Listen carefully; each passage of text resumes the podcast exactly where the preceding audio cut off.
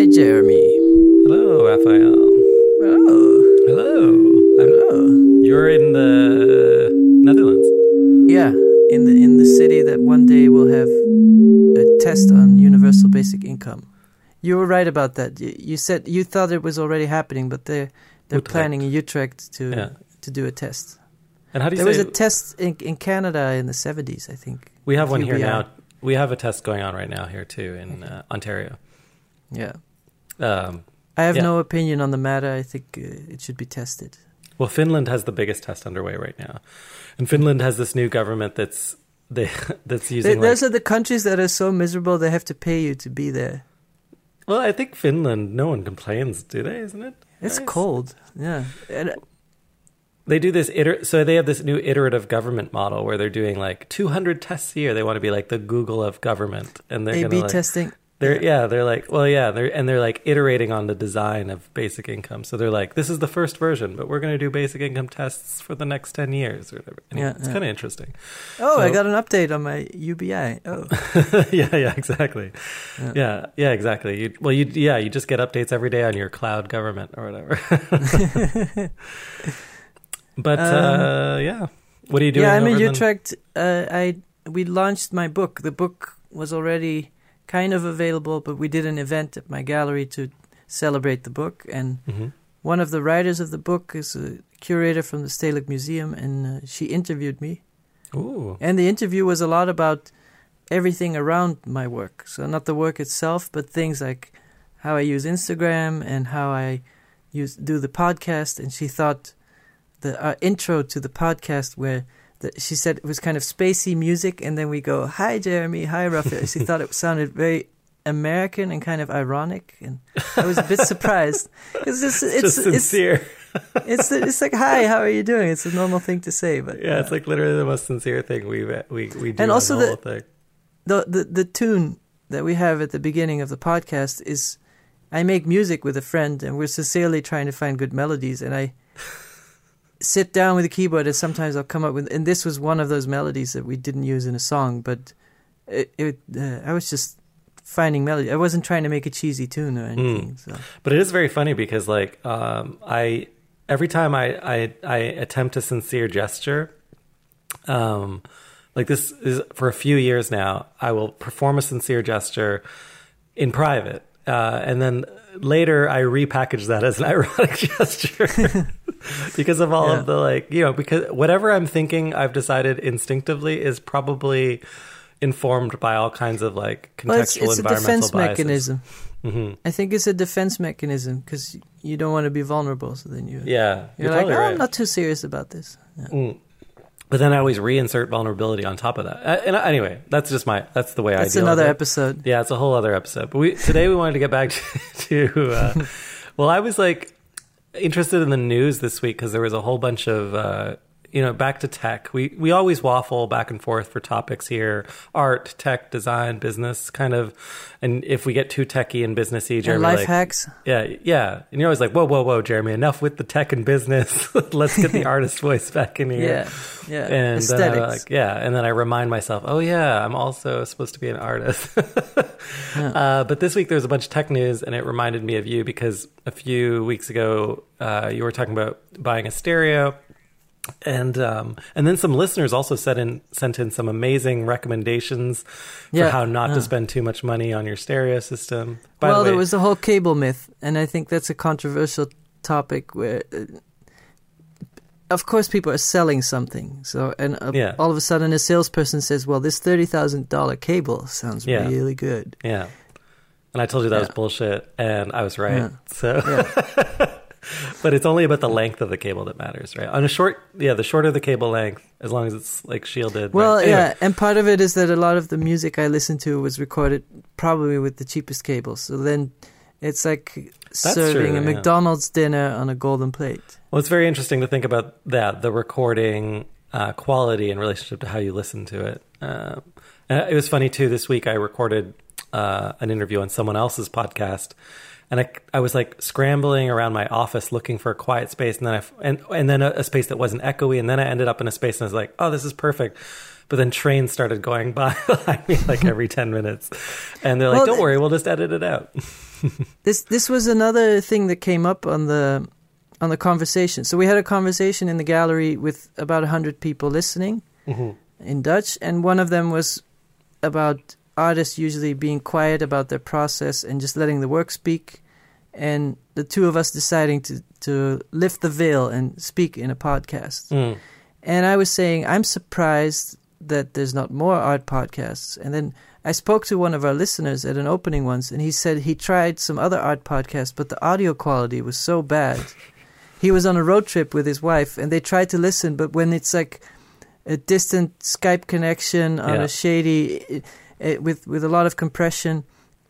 So maybe this is where audio quality becomes interesting. There's just there's different goals. Like if you're listening to a voice, it would be nice if it was recorded on analog tape and uh, compressed uh, with an old radio compressor. But there's a certain level where it's fine. You mean like a vacuum But- tube kind of thing when you say radio compressed? Like like air, it's just like compressed via. Well, like the, the, like there's a certain kind of compression they used in analog radio, which makes a voice sound really warm. oh, really? Uh, which would be great if we use that, but we don't have that. It's it's a hardware compressor, but Oh, is My- that why my- radio voices in the 1940s sorry, sound like, hey, Yeah. I'm from the radio hour, or whatever like that? well, like there's that. also that video of that homeless guy on the highway, and they pick him up, and he has the golden radio voice. Oh, yeah, yeah. Do you know that video? And that voice does well in that compression. Yeah, yeah, yeah. Hmm. But anyway, my point is with audio quality, it depend if you're listening to classical music, you want a certain level of quality. If you're listening to a podcast, you want a certain level of quality. hmm There's different levels. Like a podcast doesn't have to be perfect, but at least you should be able there should not be noise and the compression shouldn't make words difficult to understand. Right. Like I just got in from, I was driving in from up north. It's Thanksgiving in Canada, by the way. And yes, it is a month, over a month earlier than Thanksgiving in the United States, which is the Thanksgiving that the whole world must celebrate as well. but Thanksgiving. Do you have different food in Canada? No, we have. Is everything the same except that it gets colder sooner here, so we have Thanksgiving sooner because it's a harvest festival. Anyway, uh, I was listening to podcasts in the car on the way in, and like my, I have an old car, so the speakers are all blown out, and I'm like trying to fade them just right, and it's it was, but it was still very hard to even hear like a good quality podcast uh, during this commute, and it's quite frustrating. I was like. I was half thinking, oh, I'm just going to put headphones on and drive, which Ooh, apparently, yeah, bad idea. bad idea. You'll have like a the noise canceling quiet comfort and Yeah. you're like driving, oh, it's so quiet today. It's nice. But the reason I wanted to talk about it in terms of technology and uh, recent news was that Google this week announced a bunch of new products, and most of them were audio-based products. Yeah, and, this is and really Amazon announced like 500 new speakers. Yeah, and Amazon, yeah, Amazon came out with a whole new line of Alexa speakers. They now have like, yeah, exactly. There's like ten of them, um, and Google came out with like a, a, its Google Home product and a new like hi-fi speaker and a new like little mini speaker. And then they also came out with new phones and they removed the headphone jack. And this is like, Yeah. you know, kind of a controversial thing um, to But- remove the headphone jack, right? Yeah, so there's a lot of news around audio. What's really intriguing to me is that the the the pitch to sell Retina screens on a on a phone, hmm people are immediately like, "I love this. I can read better. I need this. Give it to me." Yeah. But in the history of, of audio, whenever there was an upsell of better quality audio in a car or uh, in a computer, that was a really hard thing to sell. Like your laptop is going to cost five hundred dollars more because of better sounds, or five hundred dollars more because of a Retina screen. Yeah, well, I don't know if you've noticed this, but like they have been selling sound.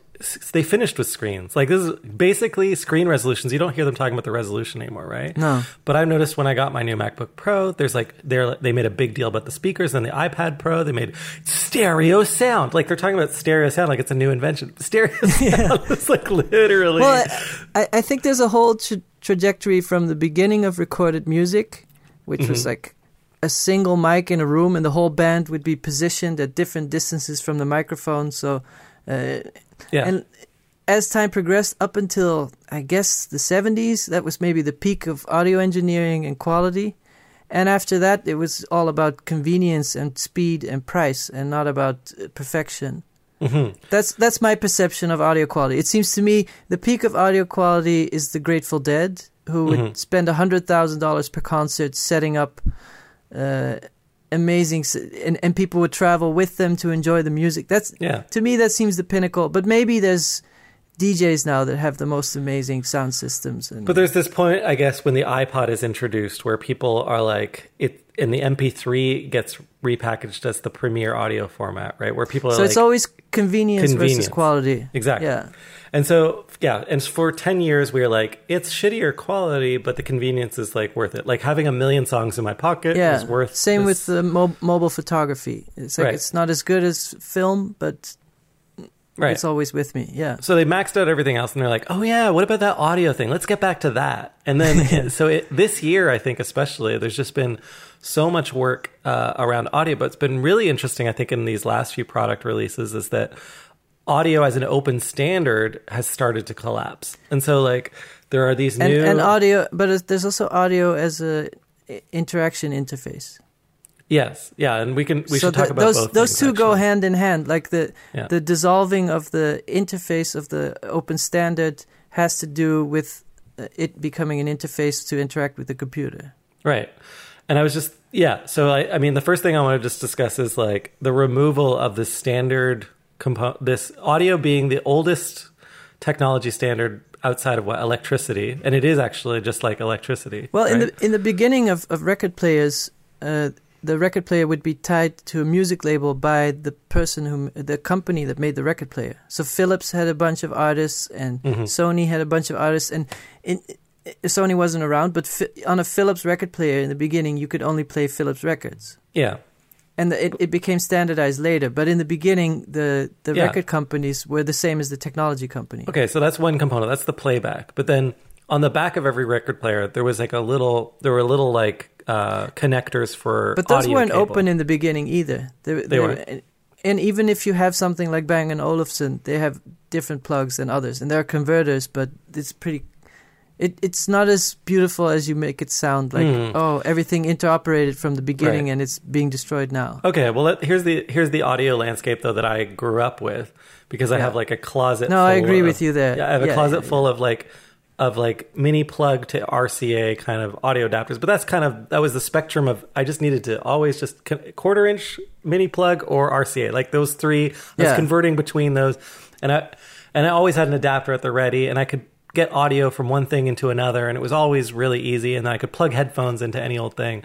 But now you have devices where uh, they don't have audio output by any other means than a software um, to a, like a, a proprietary sort of software standard. Like with the Apple iPhone, it would be like this W1 chip to their AirPod headphones. And yes, you can like plug in a dongle to hook up regular headphones, which is effectively an adapter.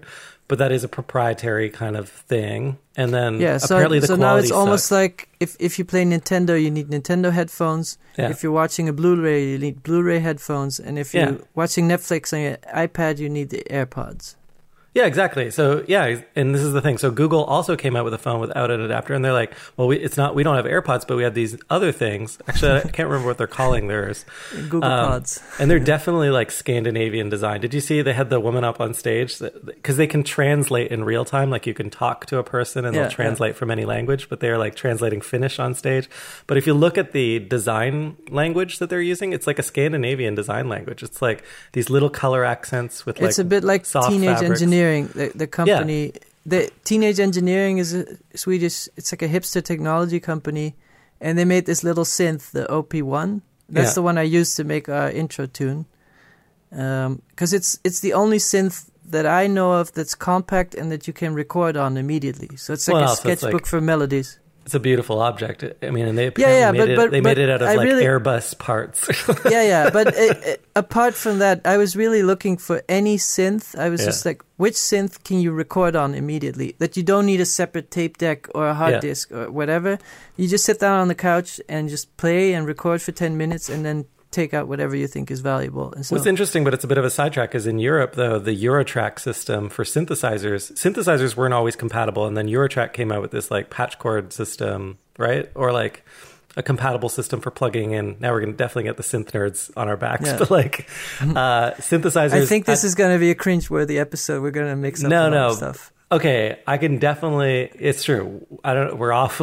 we're on audio standards now. We're on. Well, one of the audio standards, though, in the creation of music was the modular synthesizer. And I don't think anyone, I mean, both, I'm pretty confident in this. And the way modular synthesizers connected were, was with patch cords. And that goes all the way back to the history of telephone audio. Like you would literally patch in, you know, Well, it was all one- electric current, and then it, Yeah. it, the only thing you had to change was the size of the plug. So that was an Yeah. easy thing to change. But as I understand And, it, uh, I think Yeah. the whole problem now is that the open standards develop too slowly, and so Bluetooth just sucked for so many times. And at some point, the companies were like, "Well, we got to take some action because Yeah, and this is we why I was- go wireless." Thank you. So I've done a terrible job of introducing this topic because I was thinking of you talking about your stereo a few weeks ago, and it, and it all coming down to the length of the cable and the expense of the cable, and then all the news like in the last few weeks has been like get rid of the cables or all year really. Is like no more cables. Don't like audio shouldn't be tied you should be tied down by cable. It's like such a you know you always talk about the friction uh, and the and, and our laziness and our laziness and inconvenience now seems to be tethered to these handcuffs we call cables. And if only we lived in Well, a wireless future. Yeah, I I will say this: once you're used to wireless, it's really weird to go back. So it, I've had the AirPods for a while, and then every episode I, that we record on, I do with wired headphones. Mhm. It's just more reliable. But then untangling headphones seems really strange. So it's a little bit like um, the transition from Ethernet. Like I would never plug an Ethernet cable into my laptop unless I Yeah. needed that pure internet connection most of the time. When you want to download the, the, the whole Star Wars library in 10 seconds. yeah, exactly. When I need that fiber optic speed, but otherwise Wi-Fi is good enough, kind of thing, right? But audio yeah, has that- been that's like the thing. That's the constant. But it, I will say this: like, there's a lot of complaining about the good old days and things sounded better. But as soon as things get more convenient, you can also get more adventurous with your music listening. So Mhm. you're like, oh, I'm gonna try this. Oh, I'm gonna try some African music. I've never listened to that. Let's try it. Where back in the old days, it would mean Mhm. buying something. yeah. And now it's like you have an unlimited subscription, or you just download stuff, or you're browsing YouTube for free yeah. And you're like, oh, there's a remix of this song. I don't know that person. There's a documentary on that person, and it's really th- that idea of surfing the web of just like s- thing after thing after thing and associating. And uh, even though the audio quality is terrible on YouTube, it's Okay. very adventurous. Yeah, I mean, I, I do, I agree with you. But is the if we were to come back to the physicality of this thing, is it the wire that makes prevents us from having that experience? And and I think I, my theory on the removal of the wire is is twofold. One is economic because then I can have a standard that's closed, and then I can charge people more to get locked into my device ecosystem. The second, I believe, is that everyone is using audio right now as the f- sort of first proof of concept for augmented uh, reality or cybernetic kind of systems for interfaces for people, right? So if I have, you, when you saw that Google uh, presentation and they're doing the translation demo, which I'll put in the show notes, you can't help but think like, oh, there's like vi- by going through this, like they're pretending it's about music, but really what they really want to do is this kind of live translation. Because then what they really want to do is listen to everything you're saying. Because what they really want to do is have all this awareness about context and what you're interested in. And that's as close as we can get without thought, you know, reading thoughts, right? Is just recording and listening to everything you, You got say. a point there. I, I will admit you have a point. so Right? uh, you're saying if if audio is our main interface for interacting with our computer, uh, they can listen in to our thoughts. Yeah, well, so everyone was really, uh, and, and, and of course, this comes up from journalists all the time, and everyone was super nervous about uh, Amazon Alexa when it first came out. And that's Amazon smart speaker because it was found that you know it's always recording, right? And then they're like, no, no, no, but like we don't we don't actually send it up to the cloud. But then people are like, well, I, like I, you know, I'm And- sure and you smart talked to people TVs were Amazon, they're doing like, that yeah, we actually do send it up to the cloud. You, you Yeah. heard about smart TVs listening in even Samsung without people TVs. knowing. Yeah, Yeah, and, and, and different ones, and they would use it to find out what you're watching, and then they could sell that data to market marketing companies. Yeah, I mean, it reminds me because I had I had this idea with some friends for a startup a few years ago, and our idea was to eventually, you know, become a big data company. And we we but we, you were like, but how are we going to get the data? And we're like, well, we'll come up with like a really pedestrian kind of service that everyone uses, so that it, it's always listening, and then we'll gather the data that way. and of course, everyone will just click OK. Like it sounds like I was very evil, but we were like, no, but we're going to sell this. We're going to give this gov- this money, this um, data to, to governments, and it's going to make the cities a better place. Anyway, I could just see a Google person like talking through, like, we just need to get these conversations into the deep learning machine learning system, and then if we have that, we can just serve our customers better. Um, And so, yeah, my feeling is that that's kind of um, It's funny that even play. on this topic, I'm really concerned with music quality because I want to enjoy music, and you're concerned with privacy and companies uh, eating fr- from us. And uh, Well, I'm not. So uh, let me put it my bias out there. That I'm actually not that concerned with privacy, but I do know that what they're doing, what they want to do, is not give you like a better Rolling Stones experience. What they want to do is be in your ear the same way you and I are in our you know podcast listeners' ear because that's a very influential place to be. Besides reading someone's thoughts, there's nowhere yeah. closer. I, I was. I remember being at DLD in, in Germany, in Munich, and Eric Schmidt, the CEO of Google at the time, was presenting uh, new features and talking about Google, and he kept saying, uh, "With your permission, like we can do all these." And, and, and as a Mhm. footnote, he kept saying, "With your permission, with your permission." and the other thing he he said, "Your kids are either online or asleep." yeah, And he kept Yeah. saying it like like the new generation, they're either online or asleep. But it seems like the next frontier is to enter your dreams because they're like, wait, there's these eight hours a day that we know nothing about, and it, it's going to be so valuable. And it's we we don't want the the ego to control the super ego. We want to have access to the whole human being, and we don't want all this this rationale. We want the free association of dreaming, and then we can really market something. That's why I'm always joking. Like, there's all these sleep products, and at first I was really into it. Like, I had a Fitbit, and I would like monitor my sleep cycles. It was driving me crazy. I was getting super stressed out about syncing my sleep. I was like, "Why? Who am I doing this for? Why am I syncing my sleep schedule?" Anyway, um, I, Yeah, I have the same really thing where I'm I'm not too concerned about privacy, but then there's this company 23andMe oh yeah, where you you spit in a vial and send it to them and they figure out your heritage. So they'll they'll look at your DNA and say like, okay, you're, you could just ask your parents, but yeah, yeah, but they can go back many generations, No, know, and and then you can they can see if you're uh, predisposed to have high cholesterol or uh, amnesia or whatever, and you can prevent that. And but the idea that there's a database with people's ethnicities just has a weird aftertaste if you look at the 20th century. So yeah. that's kind of where I saw like. Uh, I'm curious, but not that curious. It's okay. well, I mean, uh, back to the just these Google headphones, but then also Apple's AirPods. Do you have Apple's AirPods? Yeah, not in You my do? ears right now, but I I like you own a pair. So Yeah. here's my question because both on Google's product, and by the way, there are a bunch of other products that were like kickstarted before these products became like you know the the, the ones everyone wants. There was like Well, everyone Dash was and- trying.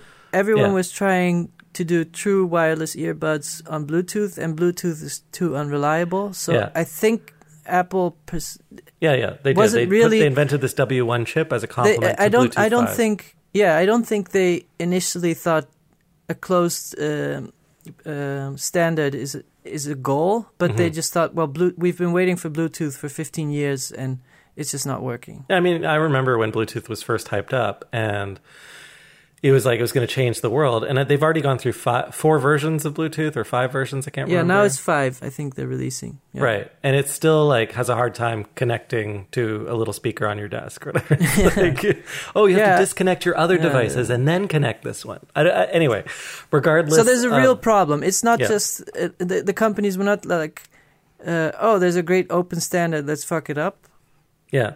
Well, they yeah. So the open standard failed, which is which happens from time to time. But what I wanted to state was, I, if it was all about just music and audio, then it it's not just about that aspect of Bluetooth. And and, the, and here's my rationale for why not, which is on both the Apple AirPods and on Google's headphones. There is no way to skip a track left or right, like forward or back. There is, there is How? in the iOS update. So um, on AirPods, uh, there's only one way to, to, to interact, and that's a double tap. So, Yeah. but in iOS 11, you can set preferences on the left Ah. AirPod and the right AirPod, and you can either say skip forward or skip backward if I double tap. Okay, so my so theory so was you, be- you could set your right ear to skip forward and the other one to skip back or things Oh, that's like a that. that's a worthwhile improvement because my theory was, and maybe now it's been debunked, but maybe it's just that customers were like, "What the hell?" Was that they didn't even they weren't really thinking about. It was not like it was an iTunes augmentation device or an Apple Music augmentation device, right? It is that they have all these other ideas that they haven't yet implemented, which is the Siri. Like they privilege the Siri assistant, and on Google they privilege um, OK Google or Google's assistant. Um, and I assume if Amazon had a pair of headphones, they would privilege Alexa. So like the first, there's always a button, and on devices now more and more like Samsung's new Galaxy button. phones, there's like a Bixby, like there's a dedicated button for an assistant. Assistant's always on call, ready to talk to you. I will say Um, this. I will say this. It, it sounds to me like the the audio communicator and like we're all working towards Space Odyssey, the the Like hell. Star Trek kind of thing. Oh yeah. yeah. where you just speak to the computer. hmm It might work, but it also sounds a bit like VR, where like it's gonna be great, just wait, and it's gonna be great, just wait. It's gonna next year. is gonna be really great. No, it, we made it. We made the pronunciation better, but Yeah. still, if you're like, hey, can you send this text message, and it gets it wrong, and it, yeah. Yeah, it is pretty. I'm uh, a year. Remember a year ago we did a VR episode, and uh, we kind of said, "Yeah, it'll probably be over by this." time." and it's actually like pretty much fizzling out. Wah, wah. yeah, sorry about that. Um, But but in, uh, the other thing I will say in in some songs or sometimes I really notice the wireless compression. So when wireless signal gets sent from one device to another, even Mhm. if you're it, it has to be kind of compressed. So a lot of speakers like Sonos and Yeah.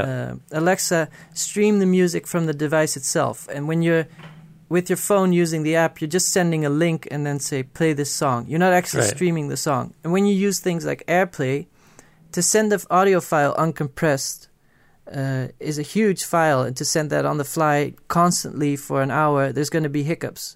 So mhm. that's why they like to play it locally from the file, uh, preload the file, and so when I play music from my phone to the AirPods, on some songs you kind of hear some compression more than if you have uh, wired headphones. interesting. So so there's there's a, a loss of quality there, but then the the convenience.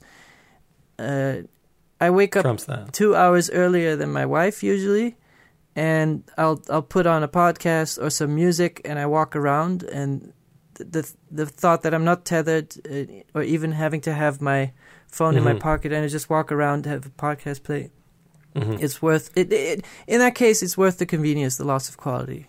Okay, so I want to like take this to ba- back to art for a second, which is like, okay, so all of that said, if that's where we're going, and it's you know towards these proprietary systems, and maybe they work out to a standard.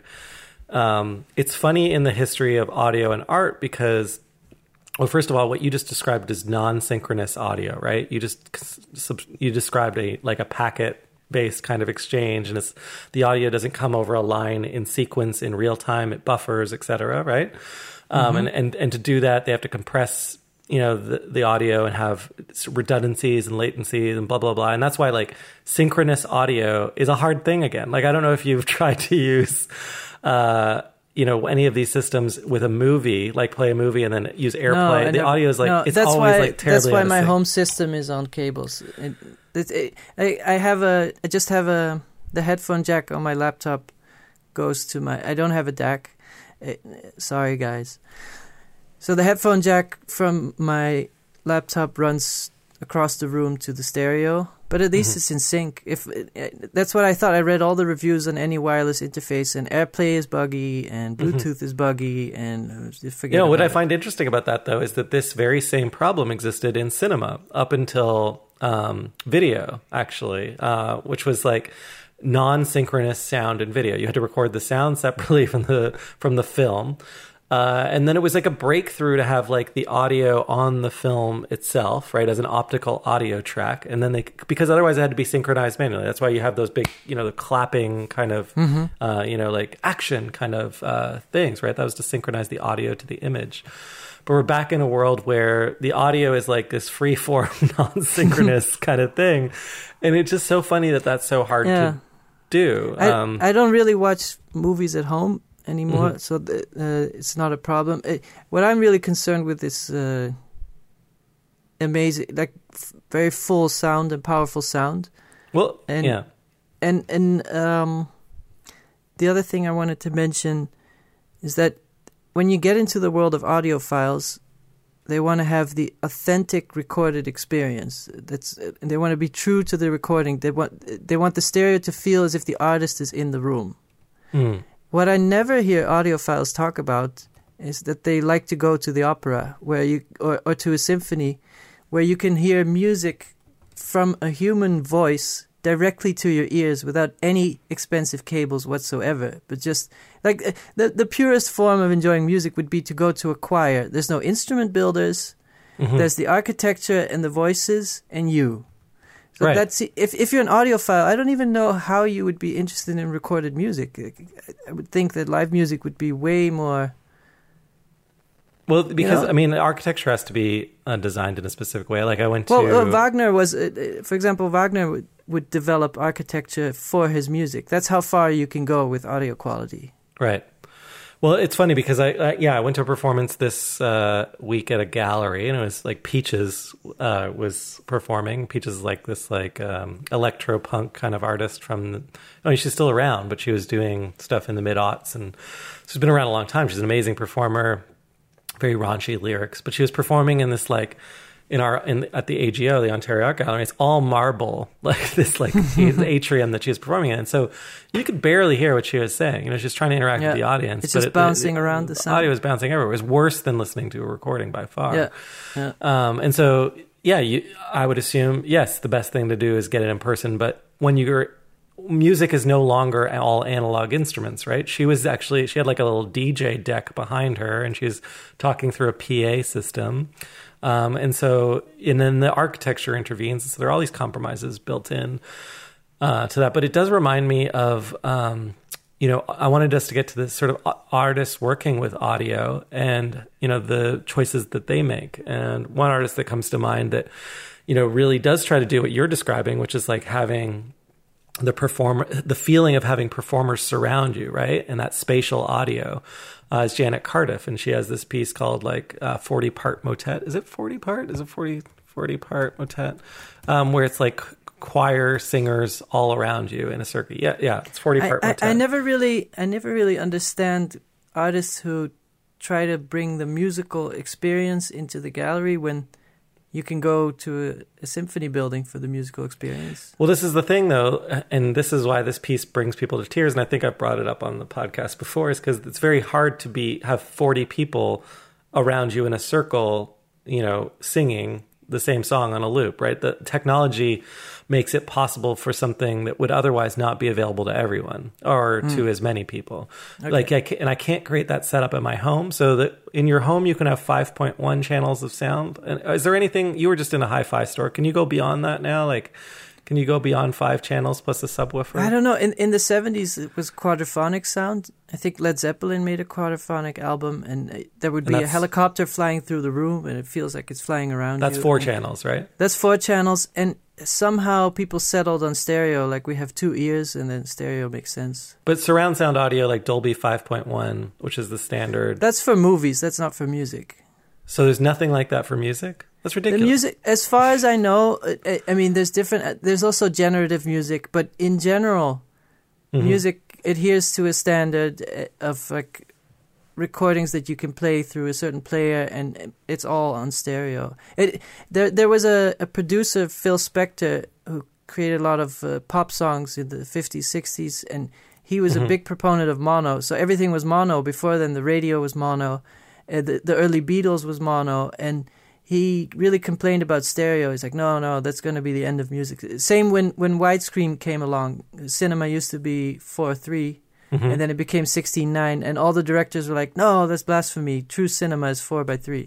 okay, And interesting. so a lot of music producers were like, oh, and then they re-released things like the Beatles on mono because that's the way it was mixed and that's the way you're supposed to hear it. So that, I did a studio visit recently with uh, Rafael Lozano-Hemmer. Are you familiar with uh, Yeah. with his work? He has this uh, this this series called Sphere Packing, and he takes like all of the compositions of like Wagner, Mozart, or whomever, and he creates an individual channel for each recording, and then puts all of those channels on a sphere, and then you can like That reminds me of an episode of. Star Trek. Oh, really? And And- Data Data is in his room and he's painting and he's listening to 17 compositions, uh, classical composition at the same time. Yeah, and it sounds like bees buzzing. It's actually quite amazing. But then you can like get close to one and then further away. And he's working on a room-sized version of this. I can't remember. I think it might be.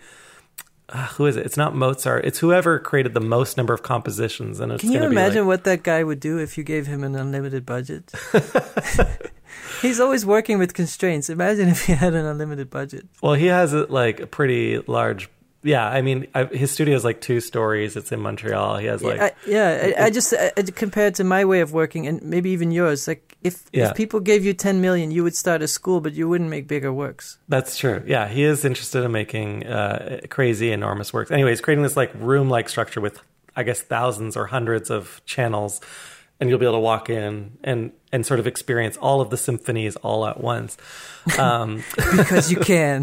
because you can. It's, it's that Jurassic Park line. It's like we always ask if we if we could, but not if we should. I don't remember the line. Do you, do you know what I mean? No, no, no. I know. Yeah, I, but it strikes me that uh, the only other experience I've had close to that was actually when I was teaching at NYU. We created like a holodeck kind of thing, um, which Back was we had a motion. Trek. Yeah, we had a motion capture room. Uh, you know, to which we atta- you know, uh, kind of hooked up a computer, and different students did either VR, AR, uh, kind of interventions in this space. But what was really interesting is the room, knowing where you were spatially, allowed us to do really interesting things with both uh, video and audio. And this one student created, I think, like the best possible thing in this space, which was he gave he he created individual instruments which were like from a 50 or a 100 um you know track song like he had a very complicated song and he broke it up into the individual instruments like trumpet drums da da da. And then he put each of those things into the room as a trackable object. And so you could like pick up the drums and like hmm. move it around your head and you would like it, wa- it was like it was a real object in space It- or the trumpet could be thrown across the room. I think with all the examples you mentioned, mm-hmm. it sounds like we came from maybe the peak of audio quality is the symphony when you have an orchestra of 200 very skilled people playing Yeah. together. And and recording that and then outputting it into two music sources is kind of ridiculous because you have a room with 200 audio sources. You have a violin and a number of them and you have a bunch of trumpets and you have a choir. So there's uh, many, many different objects producing many kinds of sounds and different materials, and then to reduce that to a few trembling objects in a in a wooden box, it's a it's a great reduction. yeah but so uh, yeah. I think I think with all the art examples you're talking about are going back to that multi multi multi source Mm-hmm. grand experience. Yeah, and I guess um, one of the pieces that might bridge that gap that I find it's not actually by an artist. Well, it's by an artist, by by by but by a musician. Um, did you ever see Beck and Chris Milk's um, 360 degree sound and vision? I can never think about Beck without thinking about Scientology. But yeah, go Is he a. Scientologist? I'm sorry. uh, and we've talked about Chris Milk on the podcast before because of some other VR work. Do you that- think he got teased about his name in school? Beck or Chris Milk? Chris Milk. I don't know, but I do know that. Uh, What's this up, partic- Milky? Well, this is the when I saw this piece, which I'll put in the show notes. Um, it was on the internet. It was the first time I'd ever experienced binaural audio through headphones. And for our listeners who don't know binaural audio, if you've ever seen uh, the recording device, it's absolutely absurd. It's like a head with like fake ears, and inside the ears they put the microphones to simulate what it would like the sound actually How the sound would travels to your ear to your ear yeah because or your ear canal is different from a microphone right um, and it results in like you know apparently Well, the, the the mics we're using on this podcast right now are ear shaped. You have the left ear and I have the right ear. yeah that's right that would be cool actually i wonder if we could I could mix that. it that way. Yeah. That would be really cool. Anyway, this in this performance is quite ridiculous because it really tries. It takes that artifice that we've been talking about, and I think that's what we're talking about, right? How much artifice exists between the recording and the listening, right? And in this case, the artifice is dialed up to ten because Beck is on a rotating 360 degree platform that's recording binaural audio, and you can move around the the the performance venue in virtual, you know, quote unquote virtual reality within this interactive experience online so that you're like you're moving he's it's like the sound is like swirling around you. It reminds me of my student at nyu too but like at the end of the day it ends up being about about the the technology more than it is about the actual song. Like it ends up being like you get so caught up in like it's like I'm actually listening to the thing that you don't listen to the thing itself. And uh and I, I know we've come I think a little that that sounds circle, like but- the story of many media artists, where they're like, "No, I want to talk about the art," and everybody's like, "Wow, this is really cool tech."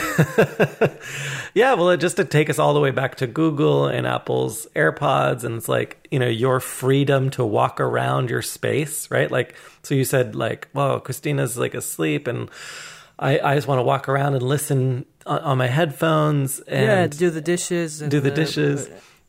Yeah, but how much of that is about you know listening, and how or how much of it is about like the technology allowing you to do that? Well, it's it's the same thing that I mentioned, where you're like, "Oh, I have a thousand songs in my pocket. Oh, I have Mm-hmm. a forty thousand songs on my watch," and it really changes your listening behavior because all of a sudden, I used to be very strict because my budget was limited when I was a teenager. I, I could buy about one CD per month. That's Right. what what my budget was. So you think a long time before you buy a CD. It's like, oh, and now it's like, oh, I'll try this, I'll try that, I'll try this, and, and you really get to other places that you wouldn't Mhm. have otherwise. but it, re- it reminds me that like Janet. so Cardiff- convenience, convenience is not just uh, laziness; it's also it, it offers opportunities. Yeah, and I was just going to say, like, I was going to lead into another artwork that Janet Cardiff created, which she's, she creates these like art walks, which allow you to kind of. She scripts a walk where you. I don't know if you've ever experienced one of these, where you put headphones in, and she kind of like talks about the place that you're walking on uh, through, and this changes your perception of the space that you're in. And uh, I just wondered whether some of these devices, and specifically, I was thinking around Google being able to you know offer real-time translation might start to change the way uh, we interact with the spaces we're in. So you know home stereos have often been about just the living room and like get that perfect holodeck in your living room. But the you know the potentially what's happening now is you're getting these devices in your ears that are untethered and that might might actually start to shift your perception. And this is where I wanted to go at the beginning of the podcast, which is like before we get to people, you know, people are all hyped up about augmented reality right now and augmented reality on the phone. But really, augmented reality that's going to hit in that's going to actually make a difference to your life probably in the next five years is probably going to be auditory. Uh, so it's probably going to be, and Bragi tried to do this with the Bragi Dash, like increase, you know, we've had hearing aids for a long time, but not everyone has hearing aids. And sometimes you want to hear something across the room or, But um, what what what are some of the use cases where you're excited about the possibilities? okay, let's take a commercial break and I'll Exactly. come back with the, the use cases. Let's talk about something exciting. Yeah. Okay. Um, okay, here we go. Are content deserts real? This is so absurd. What would a moment without content even look like? What if all devices were rendered null? What if we each instantly had 100 million views? What if this AR field before us was just a littering of non functional info, graphics, broken UX wireframes, and lost logos? Actually, Content Desert is a monograph from graphic artist Mark Price, published by 20XX, circa 2017. That's a lot of 20s. And it's almost 500 pages. So many fonts, but also a dizzying array of legacy devices, glitch art, and 3D renderings of austere product mockups. Content Desert is an anti graphic novel on Sojourn for. Oh, wait. Yes. On Sojourn for meeting. Wow, this guy is a great copywriter. I would look at this three times and put it on my bookshelf. Uh, but Content Desert resonates with so much post internet mumbo jumbo. It's a dystopic workbook and reference manual to complement our platform scraping pastimes. Content Desert is just an object produced to photograph and posted on all your social media feeds. Perhaps, even, stale, even still, it's available now from twxx.us. twxx.us? That's right. Just go to 20xx, which I would say is 2020, my translation, .us. That's 20xx.us. All right. Thank you, right. Mark Price, for your ad. Yeah, awesome, Mark. Thanks for sending in an ad, and We'll put uh, it in the show out- notes. Check it out. Um, yeah, and it'll be in the, a link will be in the show notes, but you of course just visit So we had a cliffhanger. I, I asked you a question. What are you excited about in the terms of audio interface? Right. Okay. So what am I excited about is also in relationship with uh, what I think people are going to try and do.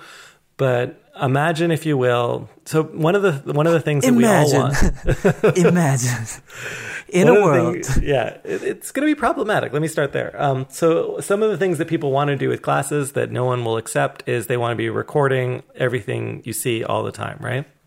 And they also want to be able to show you contextual information. This is like kind of the augmented reality fantasy.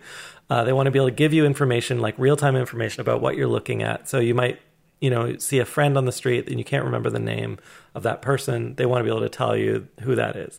Uh, they want, you know, so they, in, and this is, I'm talking about the glasses vision of Yeah, augmented or, reality. or, that's you, or you can you can walk around and look at tourists in Mexico and see their net worth and see who you kidnap. Yeah, or, yeah, exactly. or you're hungry and you just want fast food. So that's all possible. You, but you know what? One problem. uh, um, Yeah. I like veering off, but this this uh, when you start standardizing things and make apps for food, Mhm. then the big companies have uh, the budget to make those kind of apps. So Starbucks has an app, and you can pre-order your Mocha Frimo and walk in and take it, and it just emphasizes more processed food because that fits the pipeline. And Yeah. Okay, so like imagine a world, and, by the way, this is not a world I'm promoting. So a world in which you're walking down the street and it's and your assistant, you have a, you have you have a great assistant with you, and they're like, well, it's like Hey. the movie Her. That's the goal, right? yeah, would you like? Yeah, exactly. Would you like me to? And if our friends haven't seen Spike Jonze's Her, it is really what I'm talking about. would you like uh, us to let you know when you're, you know, when you're near a coffee shop, uh, and we know that, it, and in, in the morning, or would you like us to play your favorite music when you're feeling down? Or would you like um, would you like to know that who you're talking to when you're talking to them? And and like you said, would you like to know how much they make? Or would you like to be reminded this to send person them worth my time? follow-up? Yeah. Well, then the other thing that starts to happen is like, and would you like us to send them an email for you automatically after you see them saying it was so great to see you, right? And so basically, though, the future is these, and that's why I was asking about the skipping music because the play seems to be to actually just get an assistant but it, in your ear. is it is interesting when you think about the sometimes we don't learn lessons from history and, and Mhm. sometimes history was wrong and some so there's been 3D television and 3D movies in many instances I think even since the 30s it's like stereo film has Mhm. a long history and it turns out to tell a story stereo doesn't add that much Right. certain movies but in general that's why 3D TV at the home just didn't work out like even seeing football or basketball in 3D, it doesn't add so much. And with VR, the same. We're going to do it, and every 15 years, we're excited again. Video calling was a, an example where it never worked, and all of a sudden it did work. It was convenient enough. But Mhm. it, it, it has existed since the history of TV. There was the idea of video television, and they actually, it was possible for a long, long time.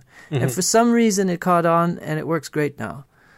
Um, and so my point, yeah. audio no but my point is with audio advertising there's so much advertising on the street and in Right. tokyo there's a lot of people on microphones yelling things saying good deal on this thing and i find it very funny because i don't understand what they're saying so it's more to me it's just funny audio it's like a cartoon character talking it, it being in japan and not understanding anything makes everything kind of feel very Right. funny and entertaining but i think if it was in english and i was walking around and like good deal on bread this day. Uh, with two Yeah. loaves for the price of one. Which kind of old uh, open air markets in the Netherlands are like that. They're, they're like, uh, two things for a dollar. Come here, come here. Uh, I'm saying cities are very overwhelming. If you add audio advertising to that, it would be insane. But I think that what you just said kind of reinforces that would happen anyway, right? Like when those voices go away, when our cities are kind of, you know, cleansed and depleted and just become these austere interfaces, you're going to need, you, everyone wants to know that secret place. So you'd be walking past a discreet um, bar that you haven't heard about, and Foursquare will pop up in your ear and say, like, hey, there's a really cool bar I think But- you'd like but 10 would of your friends would- have gone to. Uh, uh, uh, They're yeah, already I- doing that via your phone, but they'll just do it via your ear. I, I Well- mean, I just think to monetize it, it's all going to be. I think this this always on suggestions is Mm-hmm. something that, that the companies like, but I don't know anyone who actually enjoys having this this this. Uh, you already have too many notifications on your lock screen. Do you really need? Like you, you walk around the city for twenty minutes, you haven't looked at your phone, and it suggested twelve restaurants. Well, I know, but you're always saying so. You've said, you know, on a few occasions, virtual reality is dead during this podcast. But virtual reality has been alive through headphones for you know almost hundred years, which is to say, like, or I don't think headphones have been around that long, but as long as people have been wearing headphones, they've had a form of virtual reality, which is like I'm at a concert, but I'm walking down the street. And all I'm saying is that like That's these, more augmented reality, I guess. uh, in a way, I, I'm saying that these headphones are a natural evolution of that, which Yeah. is like I'm going to listen to the concert, and or I'm also going to have the, the environment start to speak to me through yeah. these Let me, devices. let me put it this way: the moment I got the AirPods, there was a setting. Double tap on the headphones. Do you want it to pause the music or do you want it to activate Siri? That's, Yeah. You had two choices. Yeah, And I'm a music listener, so for me, it's pause and play on the music. Maybe for other people, it's Siri, but I don't. And and uh, when Siri was activated on the Mac, I immediately turned it off. I, I Mm-hmm. don't want that icon on my menu bar. So such a hard barrier for you to get to use. I, I don't know. I, I tried it many times, and it's just shitty. Well, here's the thing though, with like, and maybe we'll talk about um, virtual assistants in a future episode, but like, the question is, you know, are these things actually popular? Because people always say like Alexa is just like so popular, but as far as I know, they've only sold a few hundred thousand units in total, even though they have like a hundred product SKUs. I did And see might- the, the Alexa at my in laws, and they're not so tech savvy in the fact that they have it kind of meant to me like, oh, I guess a lot of people, but they don't know what to use it for. hmm Well, I was They- reading an article. Yeah, I the was only reading an thing they use it for is playing music. Right. Yeah, well, again brings us full circle. And I was reading an article this weekend about how they're designing these as conversational inter- interfaces, and designers seem to think, well, people are intimidated by these devices, so we need to make them sound like humans. But there are a bunch of people that are arguing that that's a form of skeuomorphism, and what we should really be designing is like something closer. They were suggesting to R2D2, which I found really interesting and mm. hilarious, which is like the audio interface could probably just communicate with blips and beeps, like shorthand, like two beeps for like, okay, I got what you said, and one beep. Like you don't need to listen to a whole sentence. Like Yeah, yeah, yeah. it needs to Thank you, abstract. Jeremy. itself. I will look that up for you. Yeah, like you don't need it. I don't. I don't need that pleasantry. It's the same way. Like I don't talk to myself that way. And really, yeah, if these you, are going to you don't become, want to use words like please and thank you and yeah, like Yeah. imagine you send an email and you hit the send button and they said please send this and you have to do like three clicks instead. Of, or imagine like thinking to yourself, and and then you're like, oh yeah, thank you, Jeremy, for thinking that. Or you know, like Well- if it's really going to be a, an extension of your own brain.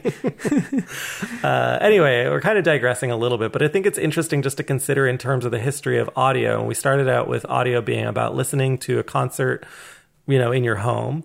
And then we've ended up in a place where it's about being outside of your home and having potentially contextual awareness of the world around you. well, Um, it, and- it's it's it's maybe also I'm biased because I'm a visual artist, so probably my va- my brain is geared towards visual Mm-hmm. thinking, and it really helps me. For example, if I look up music and I want to think of a certain album of a certain artist, it helps me to see all the album covers or a list of the albums. And just to do it off the top of your head is like, oh, what's the name of that album Right. of that artist? It, it's much easier for me to browse on a screen. On this But- new phone, they're doing like Shazam in real time. So like Google's new Pixel phones are always listening, and they'll tell you what song is going on. Is no, no, I, I'm talking about like what song do I want to listen to? ah So right. what I mean, what I mean is, I'm at home and I'm like, okay, I want to listen to, and I forgot which album it is of, uh, Mm. and then you go through it and you browse a bit. I just the idea of browsing uh, visually to me is much more efficient than. I, I, Yeah. I think pause and play. That's about the extent that I would want, like volume down, volume up, and pause and play or skip. But Okay. if I really want to find what I'm, it, I'm. I hear yeah. you saying. Well, I I'm, not, throw- I'm not a person who is just like play some smooth jazz and that's it. Yeah, so let me just throw it to one more place, which is, you know, I was trying to get to this point where, you know, starting with the music recording from the world in your home, and then you out in the world, um, being, you know, having the world augmented through your listening device.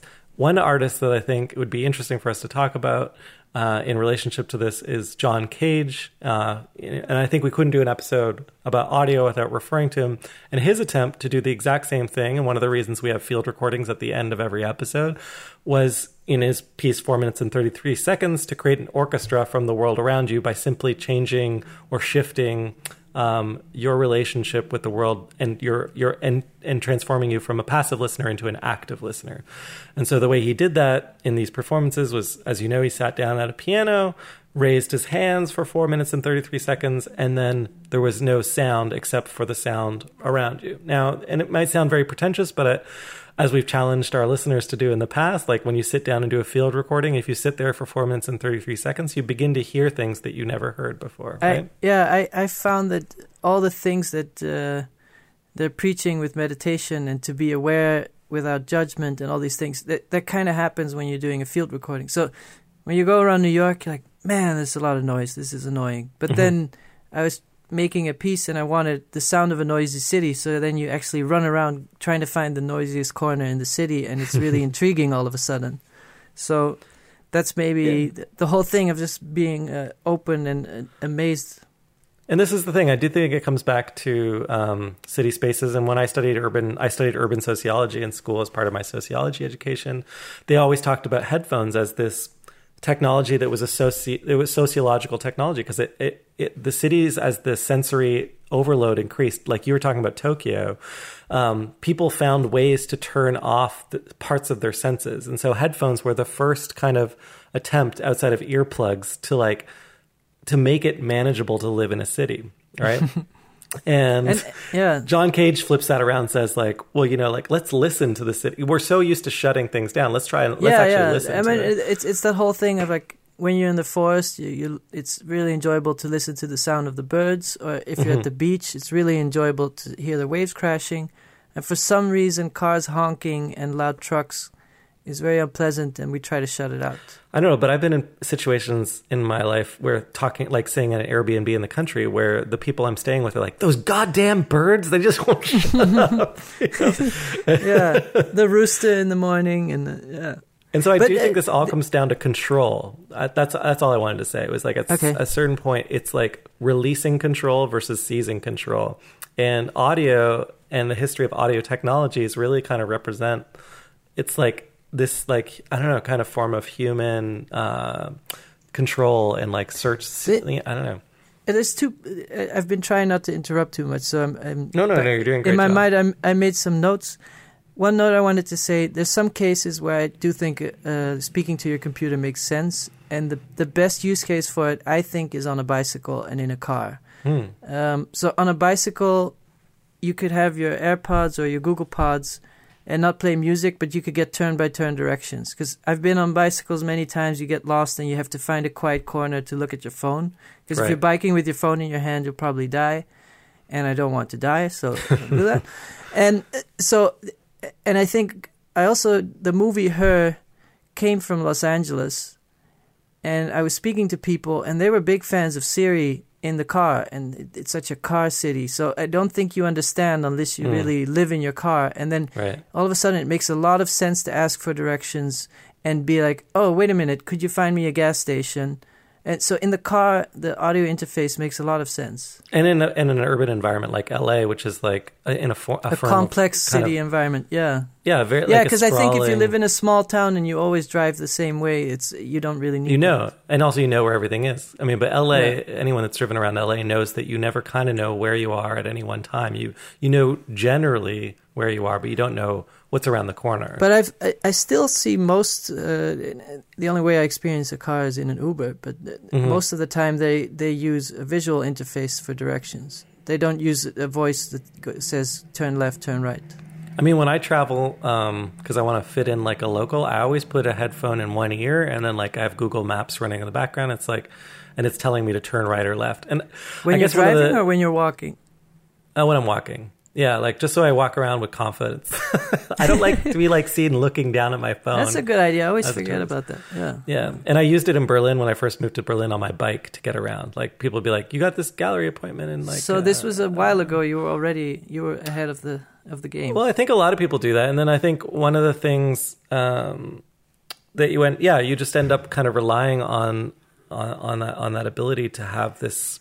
Have you ever performed and had a, a like a producer in your ear? no.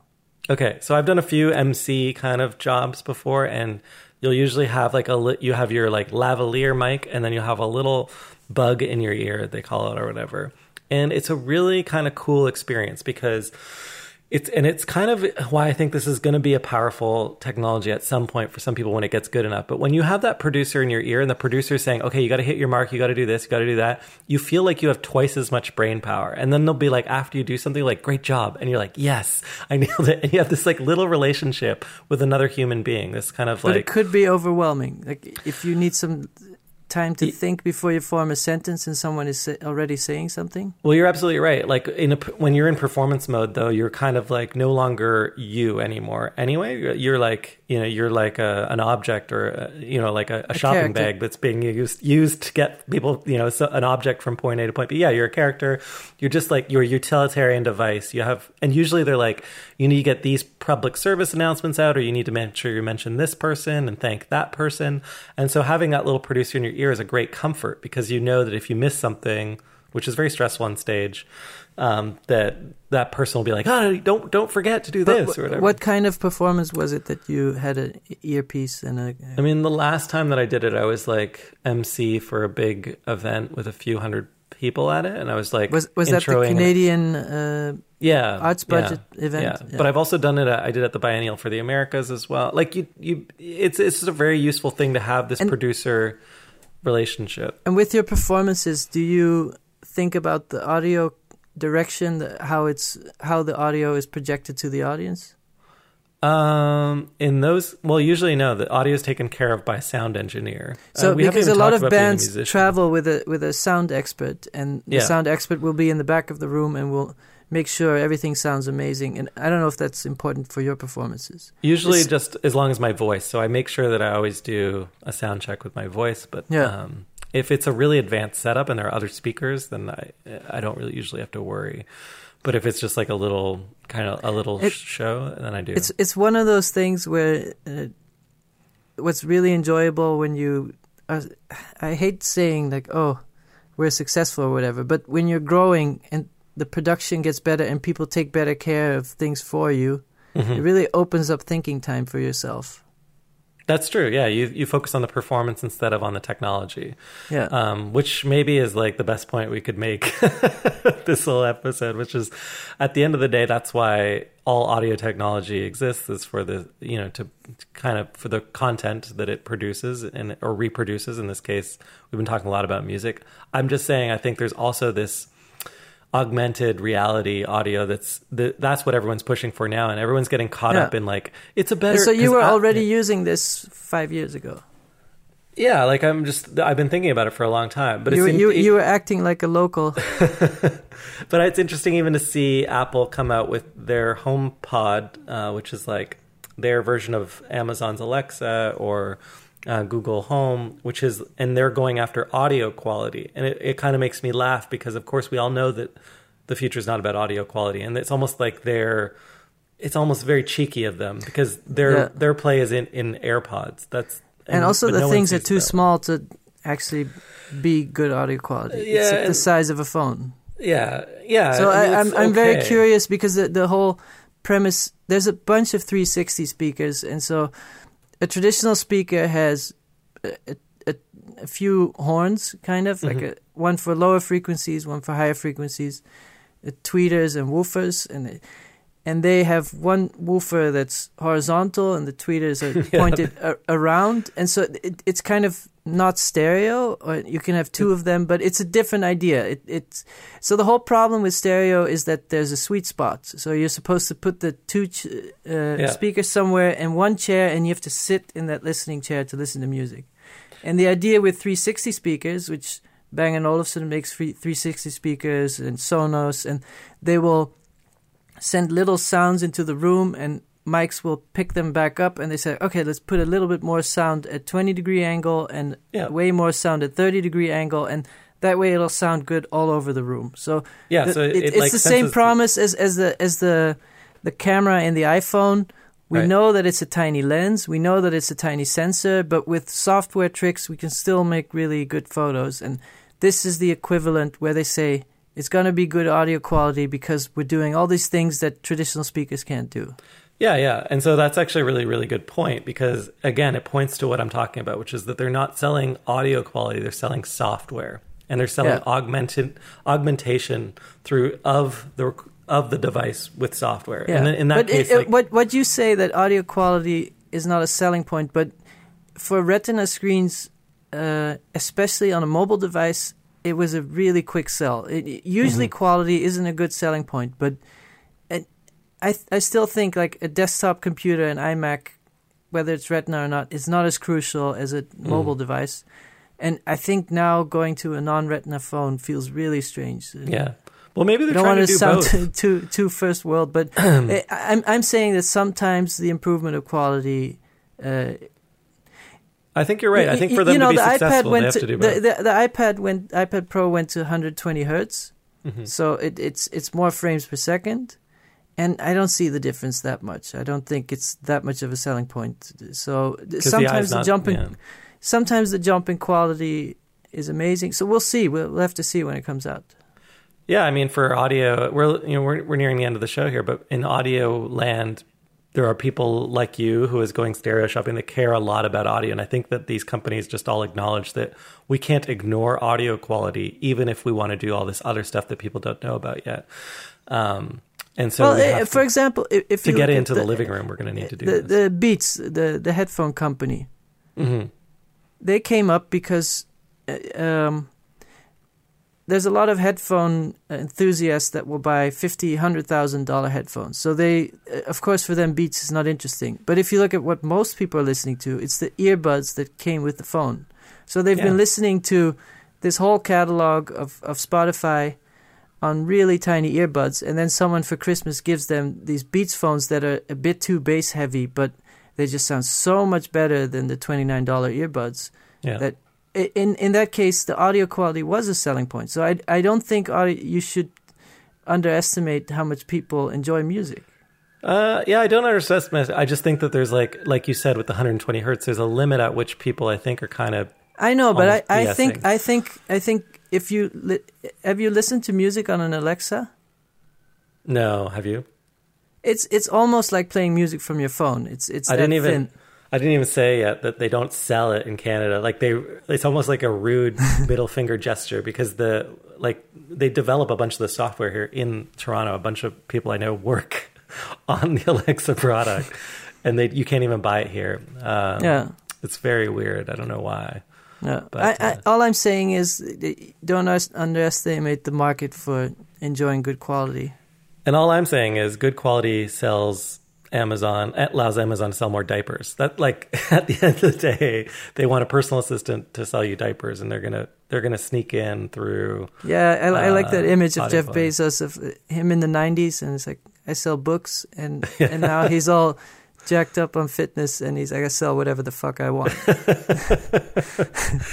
All right, um, we're probably out of time. There's more to talk about, including the headphones I'm wearing being totally crappy, even though they're super expensive. yeah, I, I do want to talk a little bit about our decisions on the audio quality of this podcast. So well, I now want to up. I want to up our game. I'm always. I always feel Well, guilty. it- it's not high quality enough.